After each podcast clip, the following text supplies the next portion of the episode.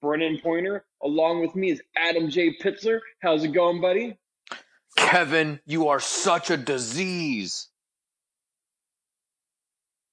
You're like what the French called call les incompetents. Look what you did, you little jerk. oh man, I, I, think there's another one in there. I I, I don't remember it though. Um, well, they there is. He goes, Kevin, I'm going to feed you to my tarantula. But as far as I know, Buzz never actually said that. They just added that it's, in. It's like he he. It's like when he's like thinking of all his like people that are mean to him, and he he like makes up stuff. Uh, yeah. So Home Alone. We're doing Home Alone today. It's it's Christmas time.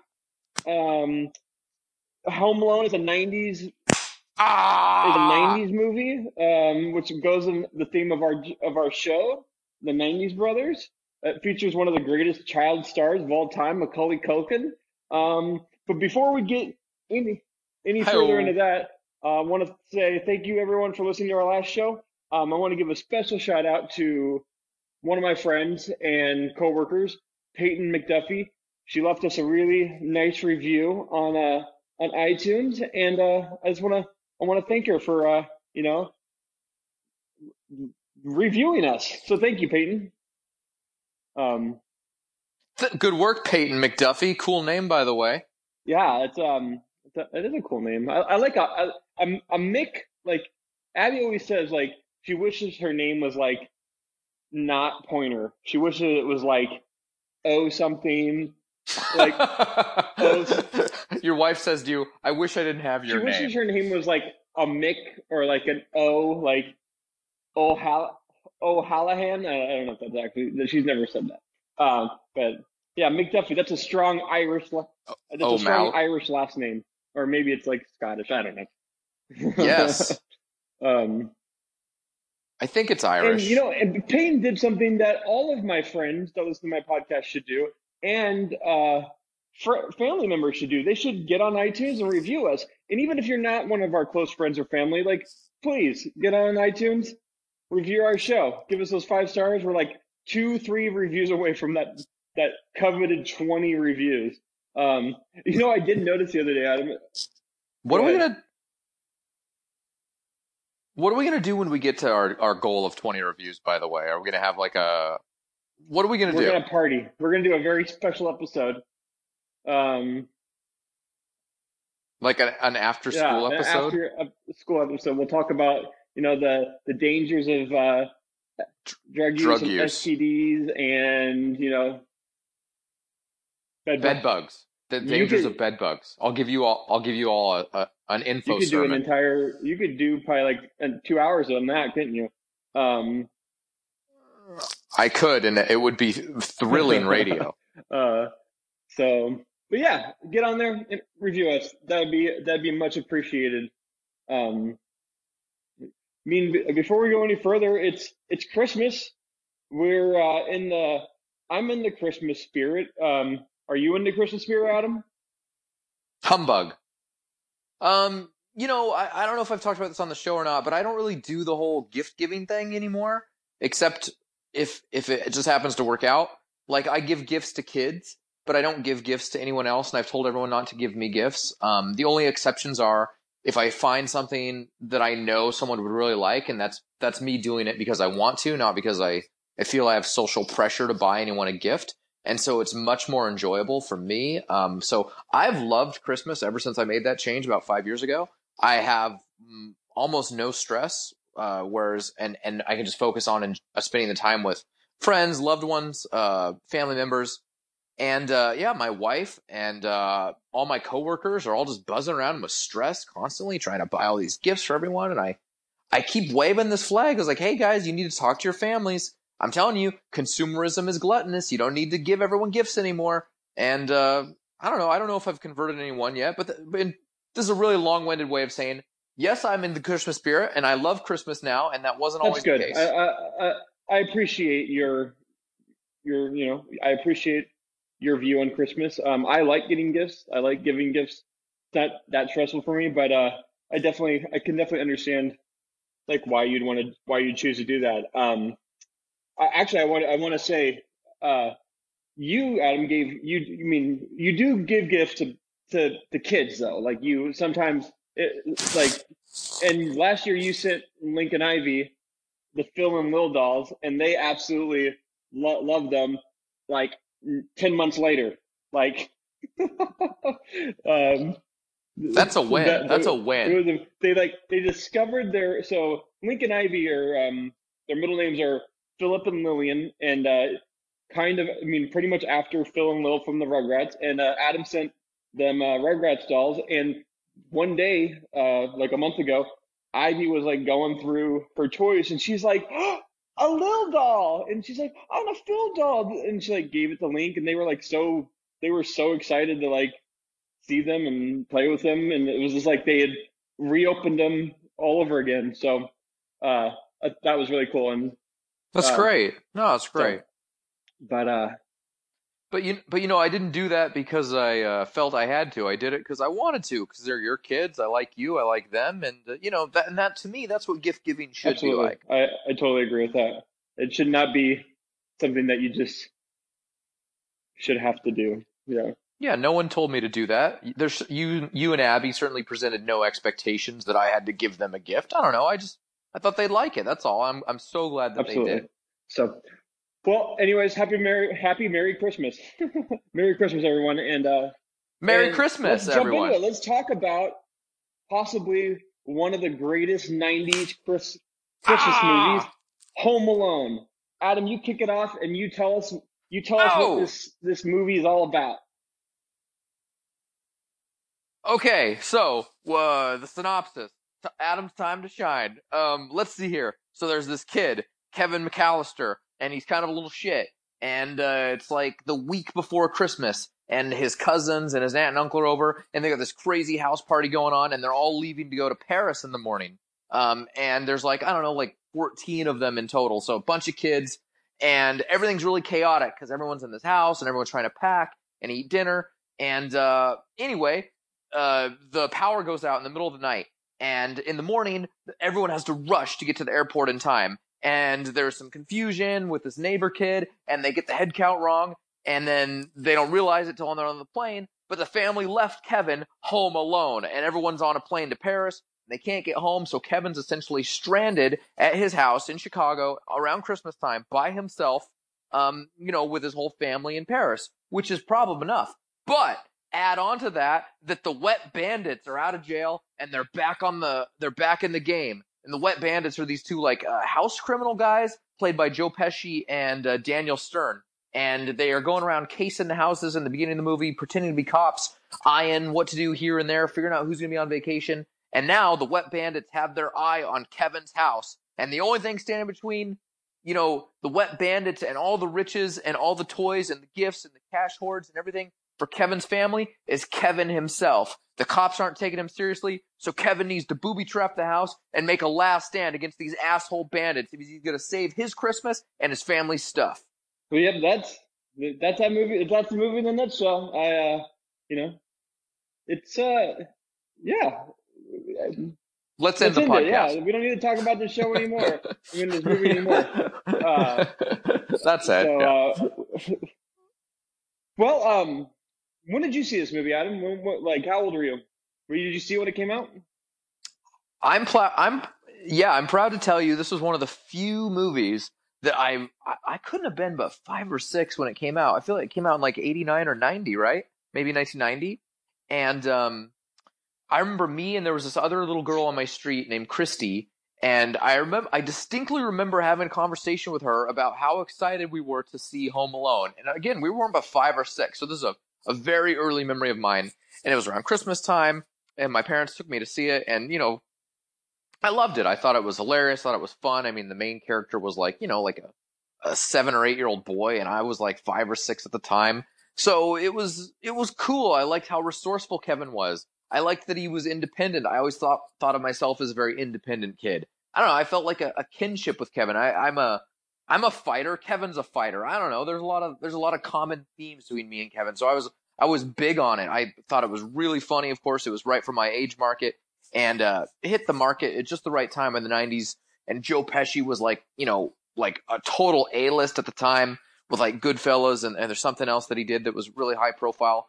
It got a lot of publicity. It was um, directed by Chris Columbus um, and uh, pr- uh, it was created by John Hughes.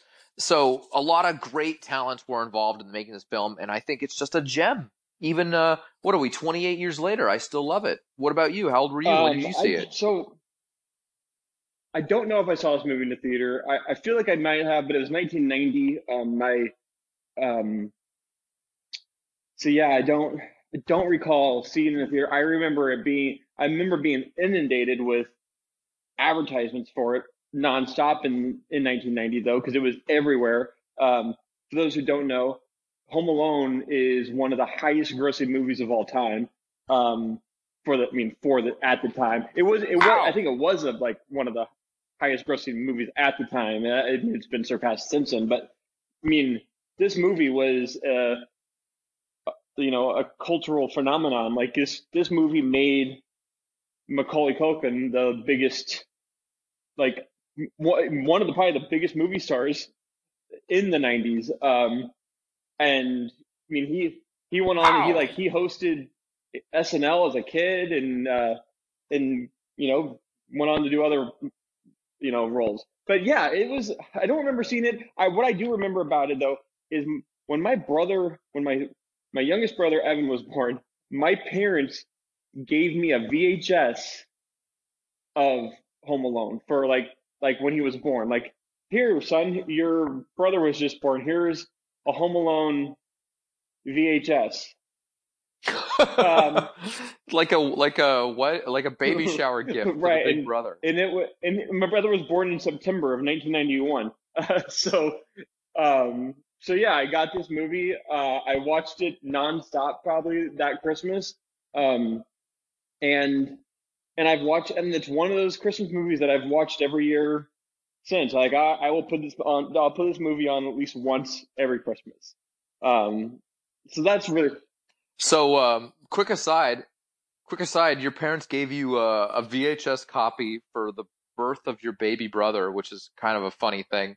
When my dad and stepmom got married, they gave me Turok for Nintendo 64 for some reason. I think it's like I think there's this uh, there's this thing when like there's like a when there's a big life event happening, but it doesn't necessarily affect. I mean, it affects you, but it's not really like involves you that much, or like it's kind of like it, some for sometimes for some for some reason sometimes parents will give like a kid a present to make them maybe feel a little bit better about what's going on. Like the birth of my brother was really gonna like bother me, and I needed a present to make me make myself feel better. I don't know.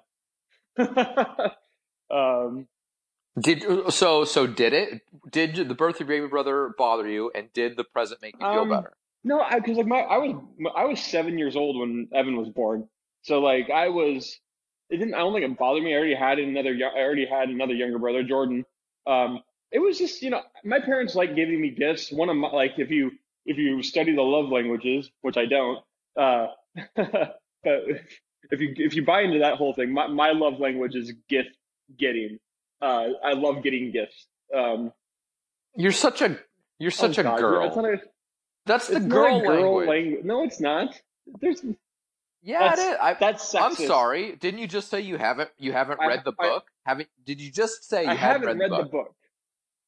Have you read? Okay, Okay. then stop. Because I have read I have read the book. Yeah, I read it, and uh, that there was percentages for male and female on each of the four love language, and the gift giving is like is so girly. It's like seventy three percent women or Well, something I like fall that. in probably a lot of girl categories. I mean, I like a lot of girly things. So, uh, what can I say, Adam? Like, like show, show tunes. Exactly. Yeah. but, but yeah, my, my, All right. So your gift gift your, your love language is gift giving. I gotta write that my down. second, I mean, my other, my biggest other memory of Home Alone would be seeing the sequel in the theaters because Home Alone Two was like, um, Home Alone Two was just, yeah. All right, yeah, slow we'll get into roll. that later. We're gonna We're get gonna that, get but there yeah, later. that's that has, you know, that's a little bit more in my mind of rem- remembering. okay, so let's let's get into the let's get into the movie a little bit. Oh, actually, real quick.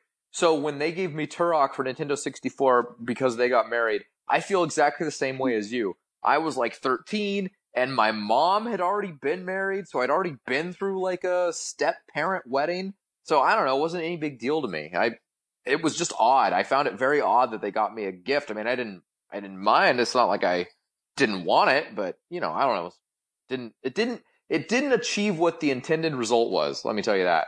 So, um, back to Home Alone. The what's your favorite part about? You just watched it, right? Like, I, yeah. So I I took uh, on Saturday night. We were just chilling at home, and I this was this is on Stars I believe, and I um yeah just watched uh watched the whole movie. I actually watched it with my wife and and my three year old son. My my daughter was asleep, and he watched it. I was like, oh my gosh, Link should not be watching this movie because they. It's not like there's not like any cussing or anything, but like in the very beginning of the movie, there's a lot of like name calling, and for like a three year old, name calling is like is like all three year olds do. and so like well, I'm 34 and it's pretty much all I do. So I'm um, Link. What is the most appealing thing about the movie to you? So definitely the most appealing thing to me about it is it has to be Macaulay Culkin just because he, for being such a young actor, he is amazing in the movie. Like, I mean, there's, I don't think people can appreciate like child actors are not that they're they can't really hold a movie. There's not many child actors that can like they almost always suck. You're so right. And Macaulay Culkin is is a once in a generation type of actor as a child that could just he could he made any movie watchable. I mean, he made it more. He made it a fun movie to see. Uh, that's probably not exactly true. He made he made Home Alone. He made Home Alone at least. Yeah, getting it's even with Dad. Nothing could save getting even with Dad. But that's true. You know what? You're right, and I haven't heard people make this point that he was a great leading man, even at an age like what seven or eight. How old could he have been in this movie? I I, I want to say he was eight. Um, but yeah, he was. Yeah, he really you know held his own. And the other great thing about this movie is just the cast of characters that you know Kathleen O'Hara, Joe Pesci, David Stern, John Heard. I mean, all these Daniel. Really, David Stern's oh, NBA Stern, commissioner. That's right. Sorry. Uh, but uh, Daniel Stern, uh, they, uh, they, it was a it's a really good cast of characters, and the, the, the Joe Pesci and Daniel Stern, like they their chemistry in the movie is really good too.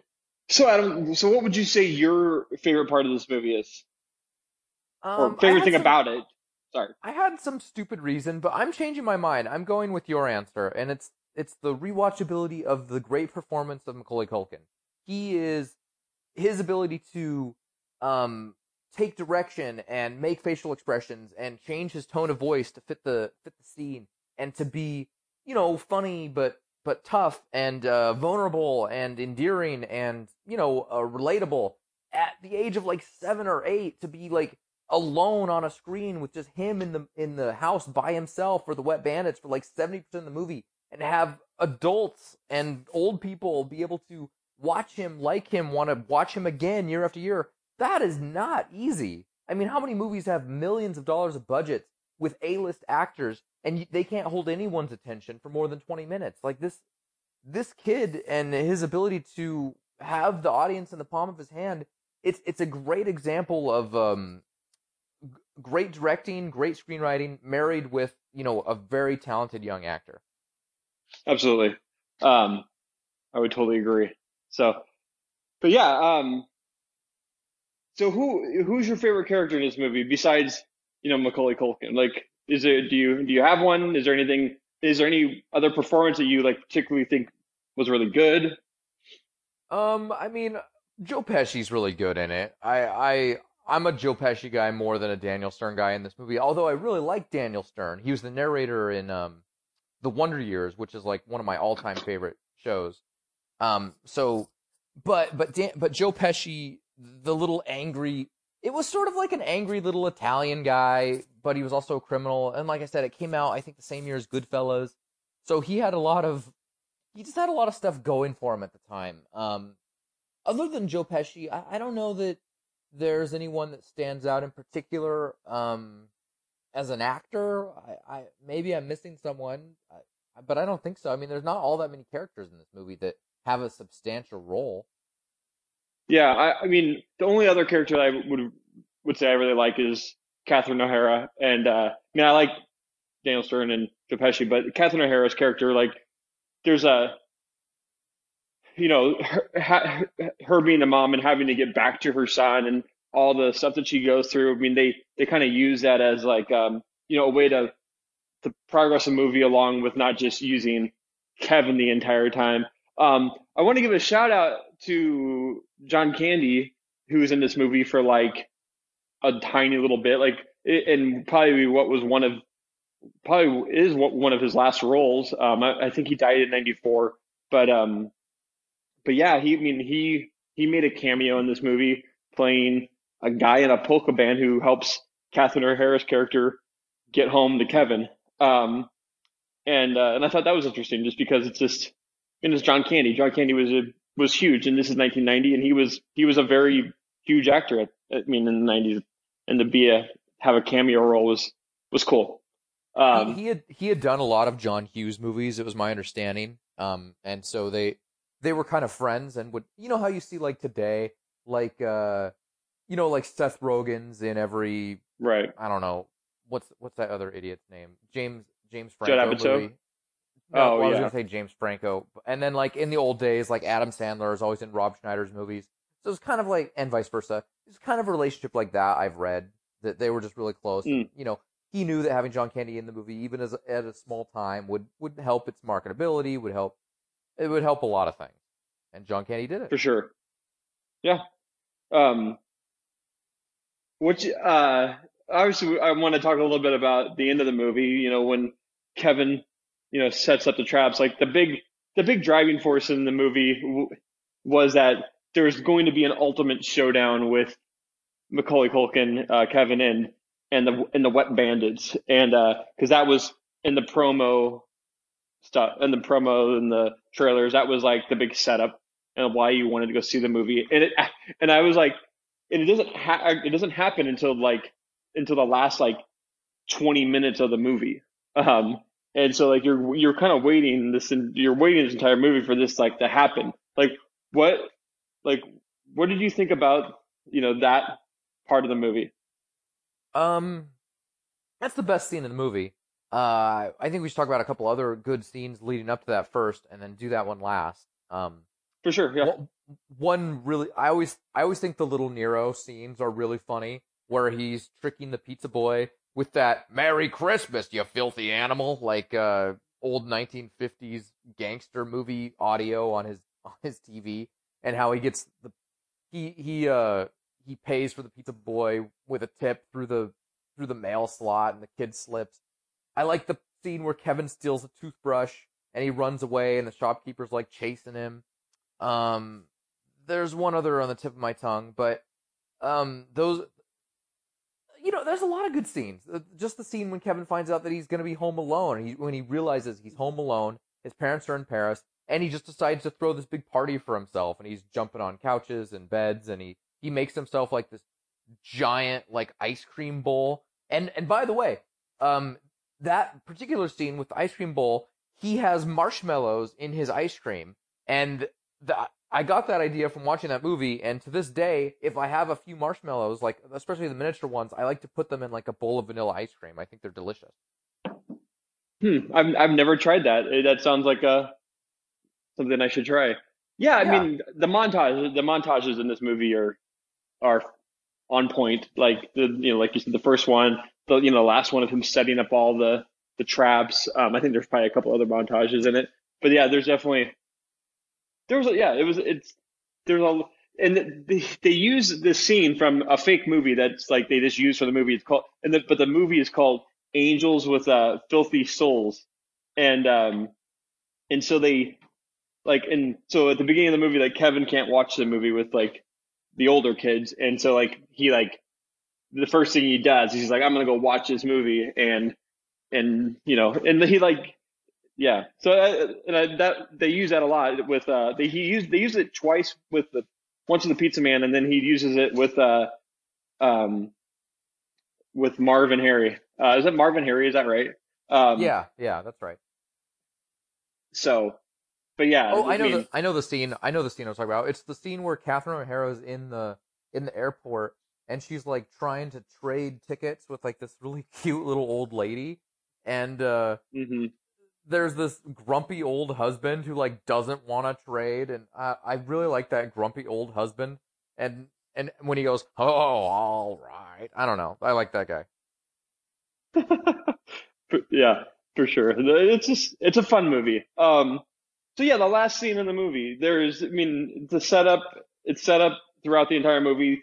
Obviously, Kevin does these traps. There's another scene where he like, Oh wait, He's tr- wait, I got I got a good question. What's your favorite booby trap Okay. of the fi- of the final like final battle? um, man, I don't the, or like the the, I don't know the paint the not the paint buckets. Um, I don't know which. Uh, pro- there's a lot. I mean, there's a. I mean, I'm not really sure which one I like.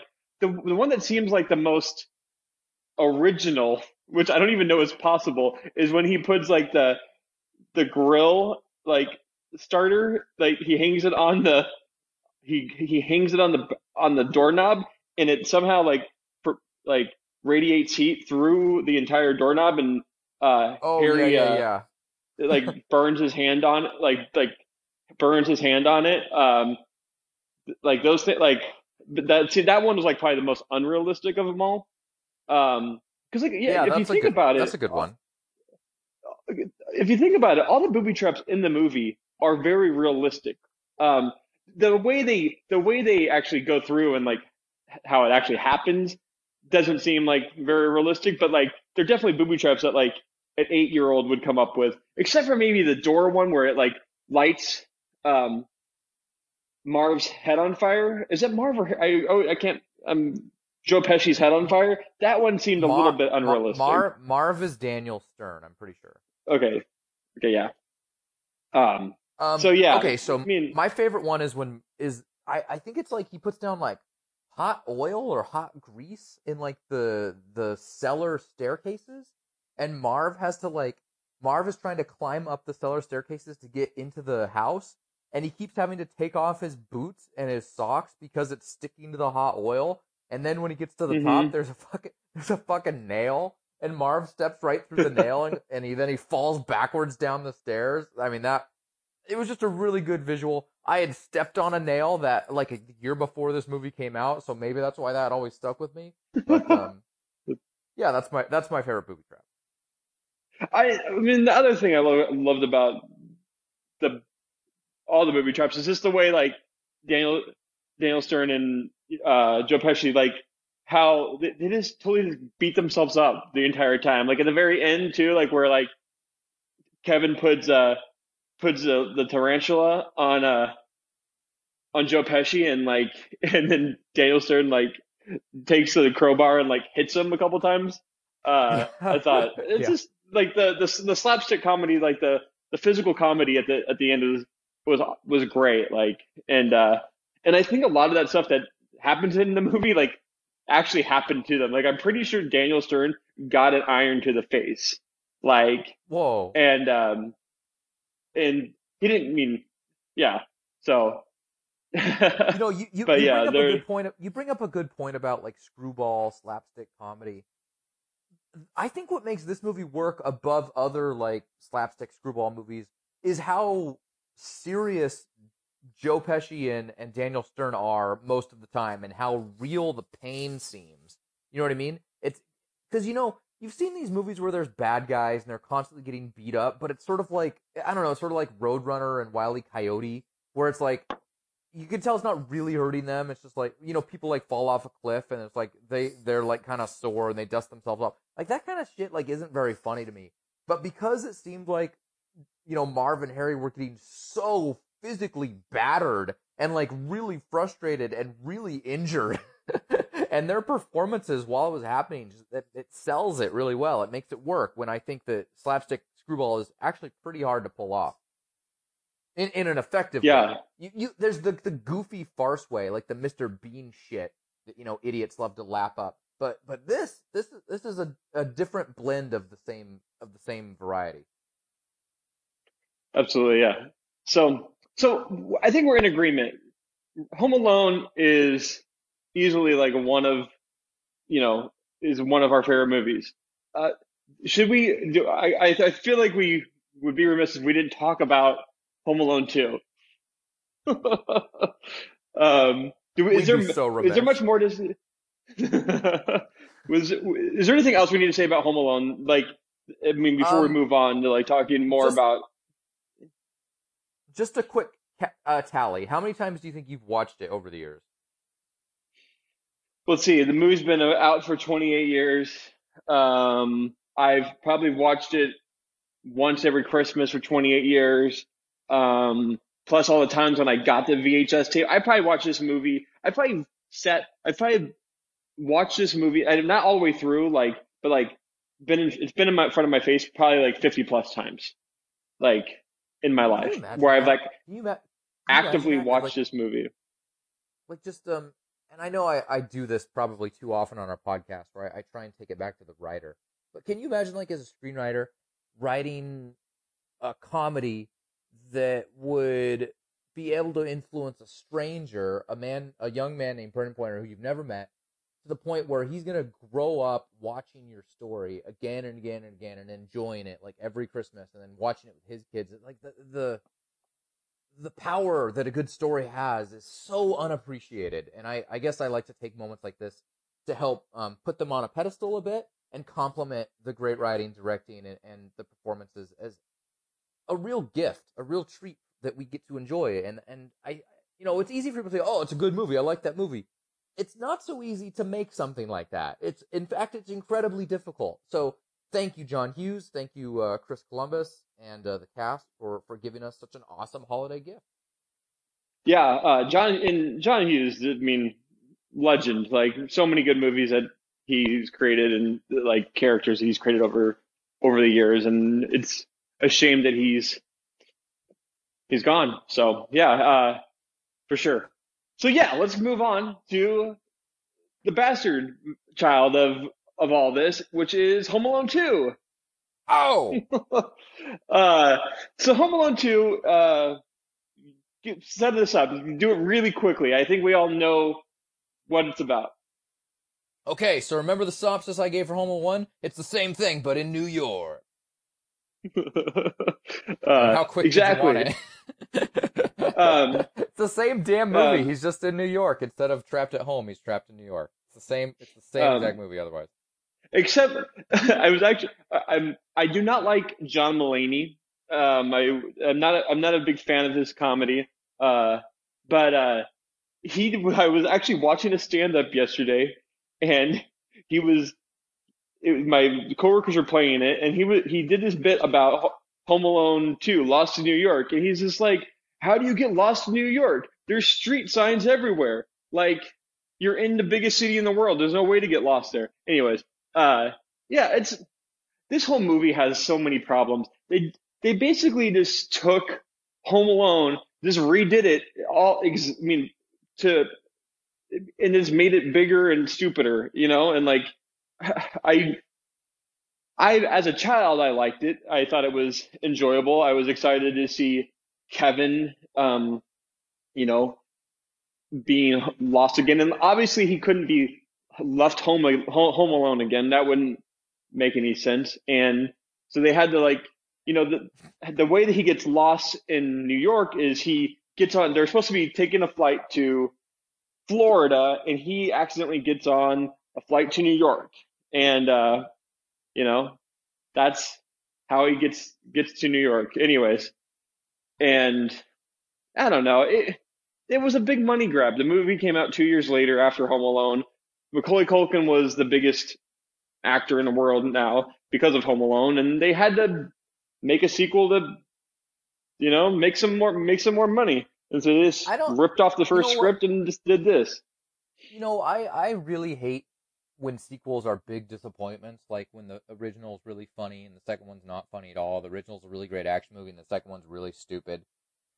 I I don't know that I hate Home Alone 2. I just feel like it's just more the same. I feel like Kevin's snappy dialogue and his good performance is still there. Um, Marv and Harry are still there. The the battle scene between Kevin and Marv and Harry in like his uncle's abandoned loft, which you know who can afford to keep a loft abandoned in New York, but that's neither here nor there. I mean, those were comparable. The the where this movie kind of boils down to me is there's there's a couple of extras in this movie that I really like. I really like like the whole hotel thing going on where Kevin's pretending to stay in this hotel and he's tricking Tim Curry and Rob Schneider, the bellhop, into you know he tricks them into thinking he's staying there with his dad, and he he tricks Tim Curry into walking into the shower on his dad, but it's really just like a like a puppet he's playing with in the shower. I, I thought the hotel stuff was actually pretty funny. They brought back the Angels with Filthy Souls for like another round with Tim Curry. I mean, Tim Curry's a funny guy. Our you know our current POTUS has a cameo in Home Alone 2. I don't know if you remember that. yep. But uh, Donald yep. Trump is in it, and then um there's a you know the thing with the toy store and learning about giving to you know charity and all that. I wouldn't say that it's a bad. I wouldn't say that it's a bad movie. It's just nowhere near as good as the original. Um, I think I think the real crux of Home Alone One versus Home Alone Two comes down to this question alone: Do you prefer creepy old sh- salt shoveler man or a creepy, disgusting homeless pigeon woman? Uh, I think I'll go with the latter. I think I'll go with the old man. Uh, yeah, we didn't talk about him at all. Um, you mean the former? The former, sorry, not the not the latter. Um, yeah, yeah, yeah. It, he's he's much better. He's much more believable. Like to like, and also all the homeless people in New York, they're crazy. Like they're they're, they're homeless because they're they're, they're homeless because they have mental issues. so you're saying she should have uh, offered Kevin heroin? To to make to make this the scene more realistic. That's what you think should have happened. maybe they should have they should have created a character that was this. Maybe they shouldn't have not. They shouldn't have a pigeon lady. They should have just went with the old man at the toy store shop. Maybe he should have been the old man. I don't know. I that that's a you know that's in in the, the movie in both in, in, eh, in Pigeon Lady was had a deeper character than the Salt Shoveler Man, and and Kevin kind of had to learn a lesson about homeless and giving back to people, and it helped him, you know, want to give back to those kids at the toy store. There was some, you know, Kevin's growing up. He's got to learn about homelessness, and he's got to learn that if you're homeless, you know, maybe pigeons are your only friend. And uh, anyway, that's true. I mean, in, in both in both movies, that those characters they act as a a way for Kevin to learn something about himself. And then in, in return, he teaches them about themselves as well. So like, um, they're good, uh, they're good plot drivers for, you know, for the movie. Uh, but yeah, the, the pigeon lady's creepy. Like that's, pigeons yeah. are, are creepy themselves. I mean, they're, they're the rats of the sky. Like you I don't want pigeons. Oh. You don't want those things crawling all over you. You know, like you you're probably gonna. She probably died early in life because of all like she got some type of disease. You know. Um, well, we can hope. so I don't know. Hey, maybe she cleaned just, herself up. Maybe she cleaned herself up. I don't know. So I just looked up Macaulay Culkin. He was born in August of 1980, and Home Alone came okay. out in 1990. So okay, that means it was probably filmed in 89, which means he was probably nine years old. He was just a very young looking nine year old, would be my guess. Yeah, that makes sense. Yeah, because he's 38 now. Uh, I just read an article about him today. Um, so yeah. But yeah, I mean, so speaking, other than speaking of Macaulay Culkin movies, um, let's talk yeah. about a few other, you know, good ones when he was a kid. Obviously, Uncle Buck. He was great in Uncle Buck, not the oh. lead role, but a good supporting role in that. He was in My. Well, that's what started. That's what's. That's what's sorry, go ahead. I, I was gonna say that's what started this like Home Alone. Like John Hughes made Uncle Buck, um, cast Macaulay Culkin, and then he made Home Alone because of Macaulay Culkin's performance in Uncle Buck. Um, so like I don't even think there's any other. I, I this is totally a Brennan fact, uh, but I would I would think that I think they gave Macaulay Culkin this role because I'm, because of his sure performance in Uncle Buck.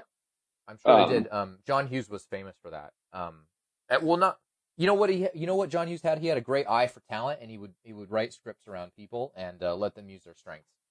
And uh, that that's not a skill everybody has. Trust me. It sounds easy, right? But it's not to recognize some some talent in some little kid that probably just came to some random casting call audition.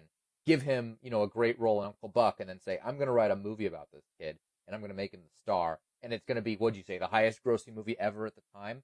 Like that kind of right that kind of star recognition gets overlooked so much. And so someone's ability to see that in someone else and then capitalize on it is it it's next level thinking. It's like it's like Bill Belichick, Pete Carroll, Nick Saban shit. Like it's people that are above the stratosphere. Um, and that's where John Hughes was and uh, will remain. Um, so yeah, we um, said Uncle Buck. He did Home Alone. Um, he was in My Girl, which is a very popular, sweet movie as uh, you know the not the main character but the main character's best friend. And um, then after home alone 2 he he did the good son. Have you seen the good son? Yeah i've watched yeah. The good son is is is a very dark very good movie. Uh i love the I, good son. I think it's incredibly underrated. Macaulay Culkin's yeah, freaky as fuck it, in that movie yeah, he is that movie. Like if you again, Elijah Wood's really good. Like another, another great '90s childhood actor, Elijah Wood. Uh, it's a yeah, he's amazing in it. Uh, and it's a and, it, and it's a total it's a it's a total it's a totally different like character. Like it it shows his range as a young actor that he could you know go from being like this kind of funny little kid to being this dark, twisted you know, little kid. Um, yeah. So. And then um, um, the next big thing he did was Richie Rich. Uh, like a year later, Richie Rich is actually a pretty good family comedy. I don't know if you remember it very well. I've seen it probably like a dozen times. I actually think it's pretty underrated. Also, I think it's really funny. Um, and it's got yeah, like uh, I, plot. John John Larroquette plays a really good bad guy in that movie. Yeah, I, I had that on VHS. Definitely watched that um, a lot. And um, then and then he went down the wrong path, sort of after Richie Rich. Um, drug use, you know, fame got to his head. His family broke apart uh, a lot over his money. And you know, you try and picture yourself as like a young child actor, and you've got your parents, you know, fighting over your money and what that might do to your head. So, um, I, I, you know, obviously you don't want to excuse drug use or anything, but given how we've seen the impact of, of stardom on young people play out time after time after time, the Lindsay Lohans and the like, like again and again, I think it's pretty clear there's there's something there that really destroys people's fabric of, you know, their mind, and it, it really creates some some kind of twisted knot in their logic and in their self worth. And um, luckily, um, he was able to get out of that at some point and, and get back to being, you know, a decent, normal person. Um, and, you know, after that, he did some, he did, he hasn't done a ton of popular things since that. Um, he did the movie Saved, which was actually pretty good. He played a kid in a wheelchair. I don't know if you, you've probably seen mm-hmm. right? I, I, I've um, seen that. I've seen a Party Monster was, um, I mean, Party Monster was critically acclaimed, uh, and it was, uh, it was kind of, he play. I, I, don't really. I've only seen it once. I, I, just know that he. It's based on a true story, and it's about. Um, I believe it's about a homosexual who like is um is he a serial killer? I, I he, him and Seth uh Seth Green are in it, and and it's a really kind of it's a weird movie that takes place in like uh the seven like seventies disco era. Um, so yeah, I, I missed that but, one. Unfortunately, I haven't seen Party Monster, but I would watch it if it comes. But it's it's, it's it's one of his few like very adult movies that he's done. He also did a really big budget movie in the another movie in the '90s that people tend to forget about, Pagemaster, which was like um, it was like a a live action movie about a but then becomes like a cartoon movie. It's not very good, but it was it was very he was very billed as like like this is you know Macaulay Culkin in, in the Pagemaster. Um, but yeah, Page so Master Macaulay sucks, Culkin is. By the way, Pagemaster stuck. I, I I've only ever seen it probably like once or twice. I don't really, I can't really speak to. It, it probably has like a really bad score on Rotten Tomatoes. Let me just finish up about Macaulay Culkin. He's yeah, like you said, he's gone on. He's he's cleaned himself up. Uh, he's come to embrace this whole. You know, I think he now realizes like, hey, I'm gonna.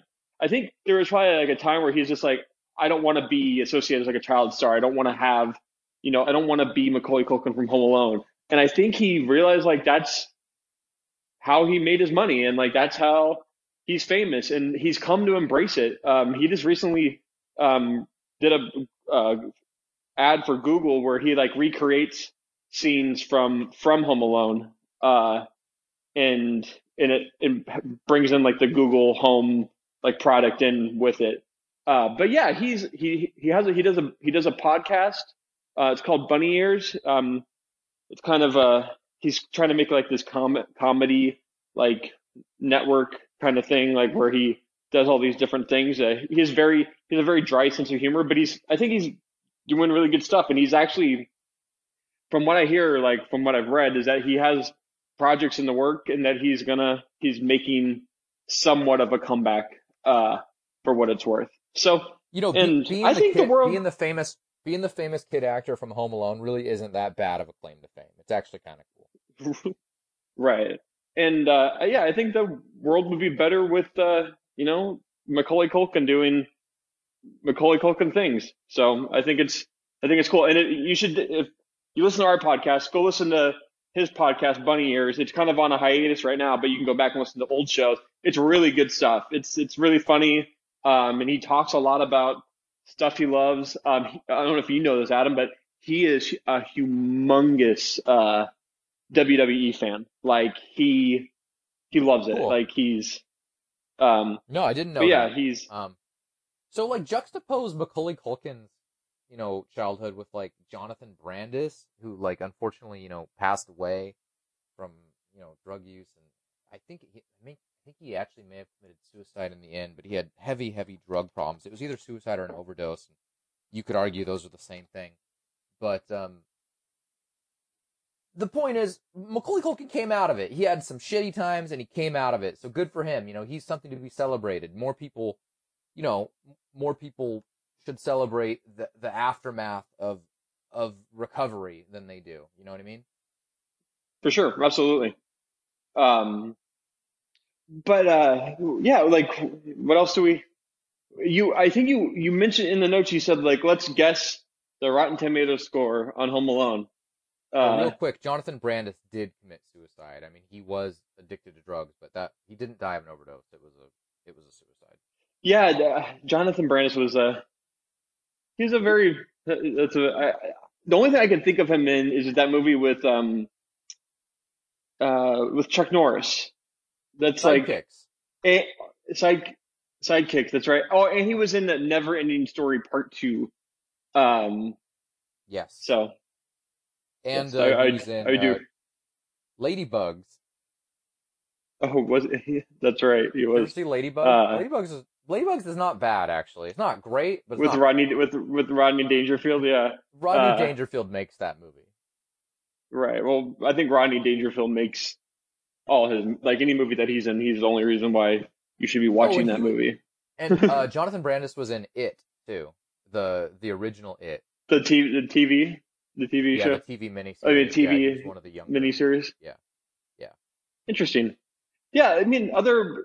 I mean, like we can we mentioned Elijah Wood in the in the Good Son. Like, I mean, Elijah Wood is uh, one you know one of the few uh, child actors from the '90s I would say that like went on to like have like a a super successful career and like still maintain, you know, like not get into that whole world of like, you know, drugs. Unfortunately, I, Elijah Wood's been, kind of been blacklisted on in Hollywood because of uh, he's been one of the people that have come out and talked about all the terrible things that happened to child actors in the 90s. Um, and so, but yeah, he's, it's, you know, but yeah, I mean, uh, Elijah Wood was another, he's a, he's a, he's the opposite of, you know, Jonathan Brandis and like, and how he handled his success.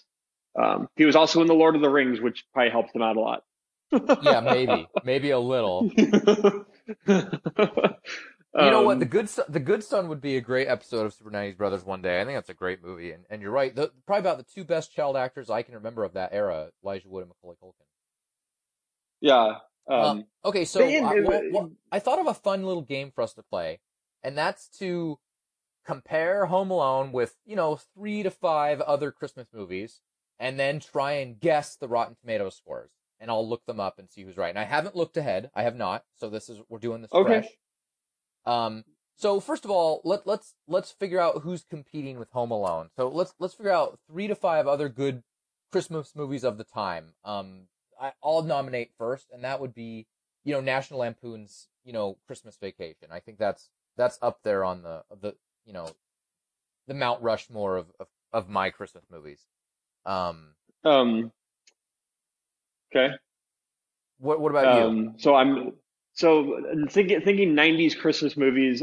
I'll probably have to go with uh, the Santa Claus. That was a very that was a staple in my household. Uh, it's probably not. You know, it's not that great of a. It's a good. It's a good what I- Christmas movie. The, so the Santa Claus was the Santa Claus was good until like the last twenty minutes. The last twenty minutes, it got so stupid. Particularly elves with attitude. I thought that was so fucking dumb. Even when I was ten years old and I saw that movie in the theater, I was like, "This is so stupid." Like that movie was funny already with Tim with Tim Allen. What this elves with attitude shit? Who thinks this is funny? Sorry. That that's that's true. Uh, What else? Let's So, get let's get two more. Oh, we'll do Home Alone two. We'll look at Home Alone two because that's okay, J- just for comparison, Home Alone comparison. two. All right. Um, Uh, other Chris, one or two other more. Christmas movies from other Christmas movies from the '90s. Um, gosh, there were so many. Is uh, well, give me. A, I, I'm not gonna say Miracle on 34th Street because that movie wasn't. I don't know if that really counts. Uh, does Hook count? Does Hook count as a, as No. a Christmas movie? no, no.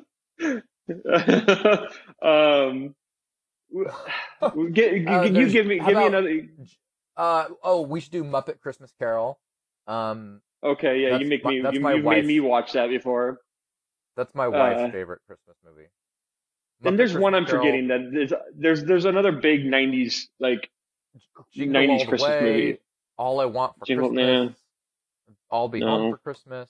The Ref. Huh? JTT. No, no, no. With Dennis, that's not a, that, that that counts as a Christmas movie. I don't. I don't think so. Well, uh, is Buddy is kidnapping is is Elf? Is Elf in the '90s? think No, that's like no, that's 2002. 2000. Die Hard? Is that what you're talking about? No, I, I, I'm not even going to get into this whole All right, argument well, of Die Hard right, being a Christmas stop. movie or stop. not. Okay, we we have enough anyway. Okay, so Jingle All the Way is good. Jingle All the Way is good because Jingle All the Way is good because it has two big '90s stars in it of Arnold Schwarzenegger and Sinbad. okay, Jingle All the Way is not good, but I know what you mean. okay, so all right, so I've made a little grid here. So we're gonna go through and we're gonna pick the the Rotten Tomato score, and at the end we'll see who gets the closest. So, um, Home Alone, what do you think it is? I'm gonna go 87. 87. Okay, I'm lower than that. I'm gonna go like uh, I'm gonna go 70. Okay, Home Alone 2. Um, I'm gonna go 65. Ooh, I'm lower. I'm gonna go 50. I'm gonna go 60, just a little lower. Okay, um, National Okay. Lampoon's Christmas Vacation. Um, what, what what number in the series is that? Is that is that like the third one three. in the Part- series, or Yeah, it's- yeah. is it part three? I'm gonna go 75. Okay. I'm gonna be lower than I think. I don't know the Christian like that one. I'm gonna go 59. All right. The Santa, the Santa Claus. Tim Allen. Hmm. I'm gonna go. Gosh, that's so. It could, that movie could either be uh, like in the 90s or it could be like in the 40s. Brennan, Uh, it's have you I'm- ever been on Rotten Tomatoes? There's zero fucking chance it's in the 90s. Come on, get your head in the game. We're playing. we're playing a competition 50 here. Fif- There's 55. 55. 55. Okay, I'm gonna go. I'm gonna go. Oh, I I just I don't think that highly of Santa Claus. I'm gonna go low. I'm gonna go like 41. I'm lower than you on every single one so far. By the way. All right, Muppet Christmas Okay. Carol. Let me go first. I'm gonna. I think this one Okay. is, is actually among the best. I'm gonna go 72. I, and you know what? Actually, people love the fucking Muppets. 77. Okay, I, I'll take the under. I'll take uh, like, I'll, no, that's not true. I can't take the under on that. I Muppet Christmas Carol is probably like a is probably ninety. All right. And then Jingle All the Way. I will go first. 15. Okay. Piece of shit movie. I'm gonna go twenty five. Okay, so for those of you who aren't familiar with Rotten Tomatoes, where the hell have you been the last 15 years? Secondly, Rotten Tomatoes is an aggregate critic scoring website. So critics on uh, newspaper publications and online reviewing agencies can register to be a Rotten Tomatoes critic. So what we were talking about is we're talking about an overall score. It's like an aggregate total score of thumbs up or thumbs down. So if you have a 70% rating, that means you've got 70% thumbs up out of however many critics rated the movie. So it's a pretty good place to go find uh, information about movies because it's not just one guy's opinion. It's like it's it's overall what are the critics' opinions about this, and I um and I think that's a, a much more effective way to find out you know what you might like or just the percentages that something's going to be good or not. Okay, so first, Uh, up, I, I, I, I, I, sorry. Um, I'll say one thing. I typically go there, and I typically, if if it has a, a fresh rating, then I will say like it's worth going to see in the theaters. Uh, if it's anything below that, I usually will skip it. So, for what it's worth. Um, okay, so first up, Home Alone. Brennan said 87. I said 70. Brennan, what do you think the actual score was? Well, actually, we know what you thought it was. We thought you thought it was 87 because you're a you're a fanboy. The actual score, 63%. Ow! Point to Adam. Okay, um, Home Home Alone 2. Brennan, you said 65. Oh, Adam said 60. The actual score, 30%. Less than one out Oh of my three gosh. critics approve of Home Alone 2. Ow! Point to Adam. Brennan, say something while I look up the scores.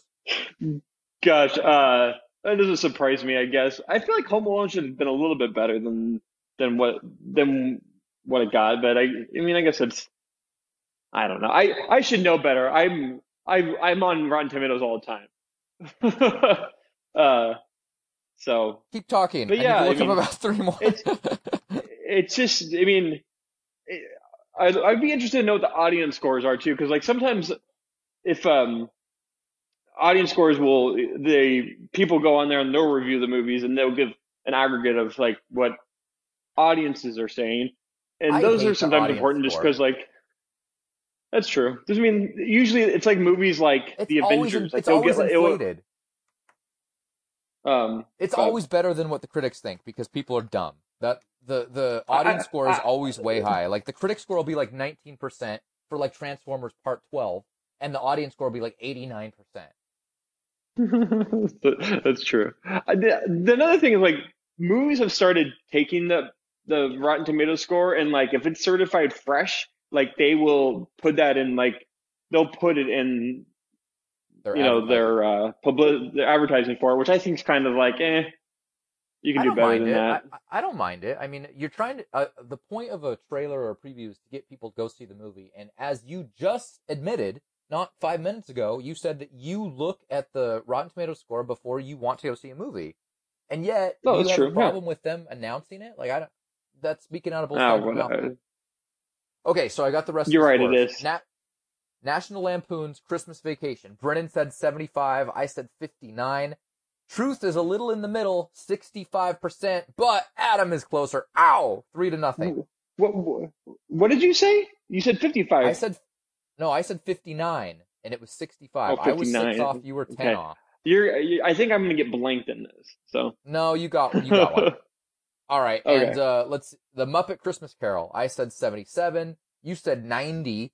Truth was seventy-four percent. So you were way over. I was pretty close. Ow! Point to Adam. Four nothing. Jingle all the way. At, Brennan said twenty-five. I said fifteen. Actual score sixteen. I was only one off. Ow! Point to Adam. Five nothing. And the last one, the one Brennan got right, the Santa Claus. Brennan said fifty-five. Adam said forty-one. The actual score 74? Are you fucking kidding me? Oh, Elves with attitude. man, Ugh. that's hilarious. Santa. Claus Yeah, is I the mean- least is Actually, Jingle All the Way is the worst on this list. Santa Claus is the second worst on this list, and it, it's tied for the best score with Muppet Christmas Carol. Muppet Christmas Carol, Muppet Christmas Carol goes to the bathroom, and it's more entertaining than the Santa Claus. I would rather see Uh. Muppet shit than watch the Santa Claus. That's yeah. Well. So anyway, um, I don't know if that game was fun or if it's good radio or bad radio. I don't know. Uh, something we're trying out. Um, but yeah, I think I think typical I think typical typically Christmas movies are just not good movies. Like they're they're cash like it's the one time a year you can release a movie that's about a specific like genre of like like holiday movies and like these movies aren't coming out in like June like so they only can come out one time a year. So typically they're just they're not very good movies, which is one reason why I really appreciate Home Alone because it's less about a movie about Christmas and more about a kid that's lost in his house, lot that is, you know, home alone. Like it's, it's less about Christmas. It's just like they're in, it's this Christmas time. Like this could have happened in June, you know, like, and it would have been a good movie still. Like it just so happens that it's happening around Christmas and there's, you know, Christmas themes of like family and stuff like that. Um, but yeah, like Christmas is not the reason for the movie. It's just, you know, part of the plot, which is why I think Well- Home Alone is a good, good Christmas movie. Well, you you say that, but of the six we just looked at, the scores on Rotten Tomatoes were 63, 65, 74, 74. Those are four pretty good scores. That's Home Alone, Christmas Vacation, Santa Claus, and Muppet Christmas Carol. And then Jingle All the Way, 16, Home Alone 2, 30. Those are shitty scores. But I, I'm looking up like the best, the best Christmas movies on Rotten Tomatoes right now. Here's one I, I completely forgot about this movie, Mickey's Christmas Carol. Do you remember this? It was it came out in 1993. It was like a Mickey Mouse Scrooge McDuck as a, you know, Ebenezer. Yeah, Scrooge. I've I've watched it. Is that that's the highest Christmas movie? Hundred percent. Of course, that that- Wow. a, a lot of times that means that it doesn't have a ton of ratings. Bad Santa, Yeah. seventy-eight percent. Wow, Mm, Bad Santa's not bad. Uh, I wouldn't say it's good. Elf, eighty-three percent. There's another one. I I just don't get it. I don't get why everyone likes Elf so much. Frankly, I don't get why people like Will Ferrell so much. I think he's funny in like Anchorman, and like maybe one or two other things. But other than that, I, I just find him very shtick. Like he's he's a shtick actor. I don't know. He's he's the Pauly Shore Yeah. of the early two thousands to me. that's true. Hey, And he's still making movies not- though. Yeah, Gremlins, eighty-four percent. Not really a Christmas. Yeah. Trading Places, Um, eighty-six percent. Not really a Christmas movie. Ooh, here's a good Mm. one. I want to pitch this. Uh, Rare Exports is this awesome. I think it's Swedish. It's a foreign film. It is so good. If you you guys you like movie connoisseurs out there, you you should be able to find Rare Exports on streaming. It is an excellent excellent Christmas movie. Let me just read you the synopsis real quick. It's the eve of Christmas in northern Finland. And by the way, this is English speaking. It's eve of Christmas in northern Finland, and an archaeological dig has just unearthed the real Santa Claus. But this particular Santa isn't the one you want coming to town. When the local children begin mysteriously disappearing, young young Pietari and his father Rauno, a reindeer hunter by trade, capture the mythological being in an attempt to sell Santa to the misguided leader of the multinational corporation sponsoring the dig. Santa's elves, however, will stop at nothing to free their fearless leader from captivity. What ensues is a wildly hum- humorous nightmare, a fantastically bizarre polemic, pol- polemic on modern day morality. Awesome, awesome foreign movie. Uh, rare exports. Check it out, people. 89%. Okay, Maybe I will. so Uh, yeah, it's good. I think I'll make Jill watch it this year. Um, we're trying to watch movies that we don't normally watch, so we just watched like uh, I think it's called Deck the Halls. It's like Danny DeVito and Matthew Broderick, and they're having like a neighbor. Oh, yeah. Lights. yeah. It's not terrible. It's not terrible. Yeah, it's, Um. it's all right. Anyway, I, I think that should pretty much wrap up the show. I, I'm not in the mood to do an angry rant. Um. Uh. Do you have anything else you want to say about Christmas movies? Macaulay Culkin, Home Alone, one or two? No, I think we covered it all. I mean, it's it's it's go watch it if you're if you're um, it's this it's two days of Christmas probably that you're listening to this. Like, go watch Home Alone and you know and enjoy it. Like, cause and remember your childhood because this this is what Home Alone's all about. Is about your childhood. So that's what it means to me. So go do it. I think I, I think I will, Brennan. I think I will. So, um, anyway, uh, one more time, we want to thank all of you awesome listeners for hanging on, listening to our show. uh, seeing us through a couple of years now. Shit, we're in our third year of podcasting, and uh, you guys are a huge reason why we keep doing it. So keep listening.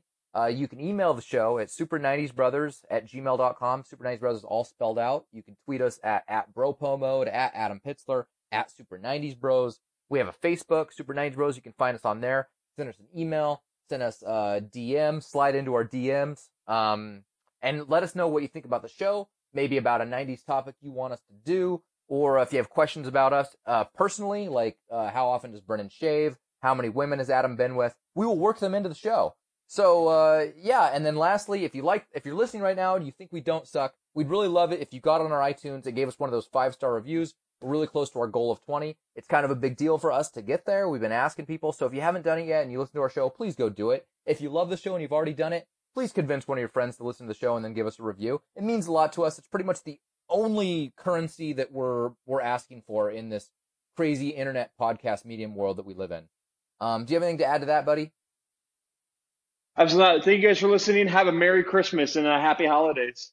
Yeah, um, and stay tuned for our next show, um, which we're going to do a League of Their Own in honor of the late Penny Marshall, who just passed, unfortunately, yesterday as we're recording this podcast. Um, today is December 19th, 2018. She passed on the 18th. Penny Marshall, great actress, great director. Uh, Brennan has said in prior podcasts how much he loves baseball movies, how much he loves League of Their Own. So we're going to do that for her and for Brennan. And uh, yeah, we hope you guys like it. And uh, yeah, if you have anything else you want to talk to us about, you know how to find us. So for Brennan Pointer, I am Adam J. Pitzler. This has been another snowflakey episode of Super 90s Brothers Home Alone style. Check us out, guys. Merry Christmas! Peace!